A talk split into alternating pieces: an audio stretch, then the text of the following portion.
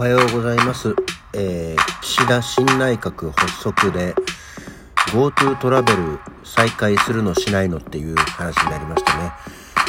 あれ一回恩恵受けちゃうとね、えー GoTo トラベルは素敵な施策だと思うので、ぜひやっていただきたいと思います。はい。改めましておはようございます。10月6日午前6時26分、起き抜けラジオでございます。ね、そんなわけで、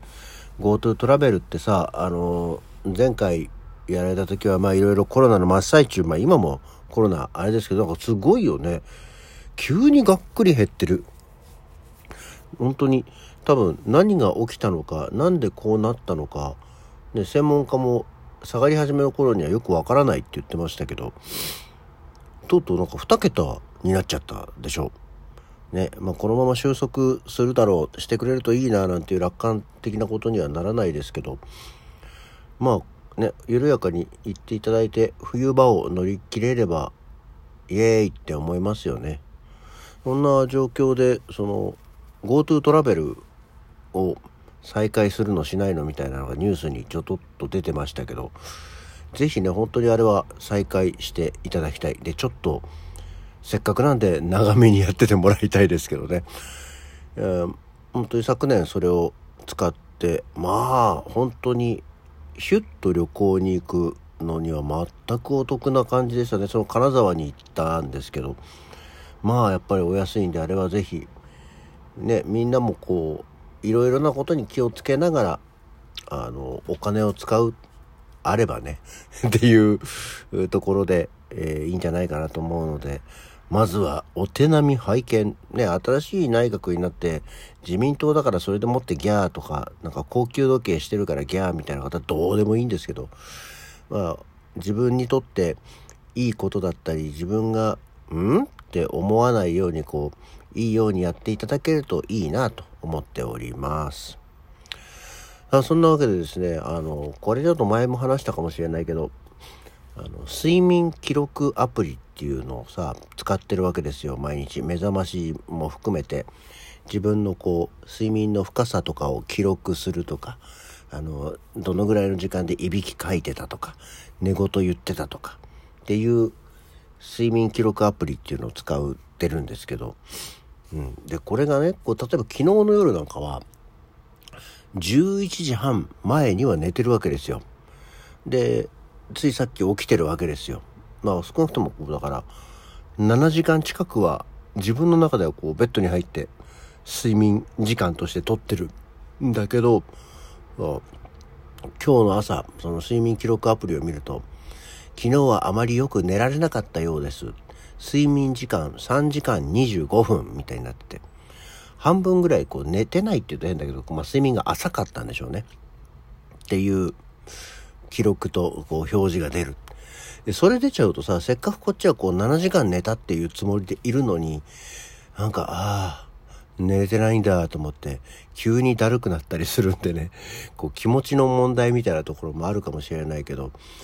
これはなんかあんまりこう突きつけられると嫌だなと思ったのでただの普通の目覚ましアラームにやり直そうかと思っている昨今です。ねなんかね本当にあんまり12時過ぎて寝てってな実質床に入ってる時間が5時間ぐらいだけどずっと熟睡状態ですごくよく寝れてますみたいなことを言われてまあ時間じゃないのはなんとなくわかるんだけどねなんかそういうほらもう寝てる睡眠レム睡眠とノンレム睡眠みたいなのをこうがあるのをその場で自分でコントロールできないじゃない。寝る前までにこう例えばじゃあなんかリラックス効果を高めるのかギャバとかをギャバなの？飲んどくとかあのあるじゃん？その睡眠の質を向上させる薬とかっていうのもありますけどああいうのをねわざわざああいうのを飲んだ飲まなきゃいかんのかどうかもちょっと悩ましいよねと。思ったりして。あとそうそう。昨日夜あの東北の方ガッと揺れたそうですね。あの東北地方の方大丈夫でしょうか？まあなんか震度5ぐらいでしょなんかまた大きかったね。あの余震とかもあるでしょうから気をつけていただければと思います。ねこういうのって本当にトラウマになるよね。こう立て続けてるわけじゃないけどそんなにこう来ちゃうとドキドキはしますよね。本当にお気をつけいただければと思います。うんまあ今日はね本当にそんな大した話をしないんですけどあの昨日ゲームセンター昭和の頃のゲームセンターの話をしてなんかこう話終わった後に思い出してただあのゲームセンターってその当時のゲームセンターは当然男性ほぼ男性客ですよ。ねあの男子男性男の人しかほぼいないもう女性の方が入るような何のメリットもないとこだったからねあんまり女性の方にはあの馴染みの薄い場所だと思うんですけどねあのそう初期のゲーセンでそのメダルゲームが主だったけどそれがだんだんこう入れ替わってきていわゆるテレビゲームテーブル型のテレビゲーム機がずらっと並ぶようになった頃なんですけどこれは本当に機械の特性特性とは言わないな。であの結構ねただでゲームやる技とかあったよねと思って。あのテニスのラケットのガットをあのお金入れるところに差し込んでこういわゆるお金入れた時にチャリンとこうチェックするセンサーをガチャガチャガってもう物理的に動かしてクレジット数を上げてでただでゲームやる人がいたりあとあの電子ライターのこうばらしてこうカチッっていう人にやるとビリッてくるカチッっていうところをそのやっぱりそのコインの投入口のところにいてカチッってやるとあの誤動作でクレジットが上がるなんていうことをやってる方がいて、えー、うちにはガットもなければ私あのビリっていうのが嫌いなんで電子ライターも使えてないんですけどでしかも子供だから別にそこまでしてゲームやりたいわけじゃなくて子供ってゲーム見てるだけでも楽しかったりするじゃん。ので見てたんですけどたまにあい誰もやってないゲームなのにクレジットが12とか残っててキョロキョロしながら「わーい」って言って1回2回遊んだりしたことがあったよね。今はもうそういうのがかなり対策されてるから当然できないですよね。昔はなんだかただでゲーム やってた。でも多分それをやるよりも上回って上売り上げとかがあったんだろうなとは思いますけどね。その、大体じいさんばあさん、おじちゃんおばちゃんが店番したりしてるような人だけど、そんなに頻繁によく見回ってたりするわけじゃないもんね。なんかこう、緩やかな時代でしたよね。それは対お店に対する話でしたけど、中学ぐらいになると、ね、あの、これも、実際実体験あった人いるんだろうか。まあいるでしょうけど、ヤンキー漫画とか、ヤンキー漫画じゃないんだよな。漫画とかドラマにあるようなね、ことで、ヤンキーにカツアゲされること、ね、皆さんありましたか？私はありましたよ。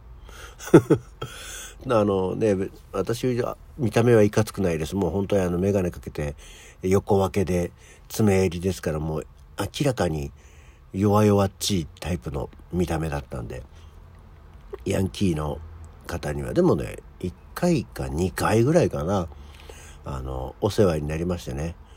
あの店から出されて「あちょっと前こっち来いよ」つって連れてかれて「あ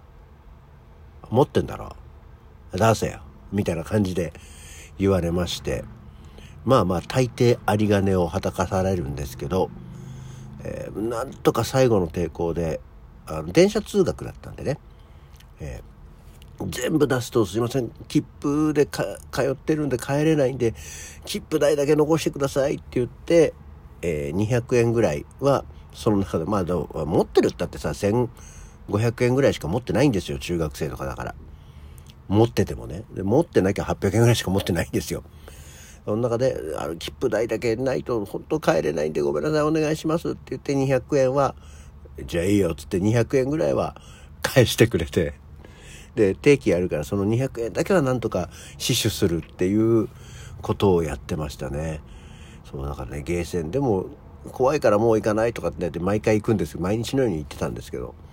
ねそうなんか怖いところだよなゲームセンターって思いながら、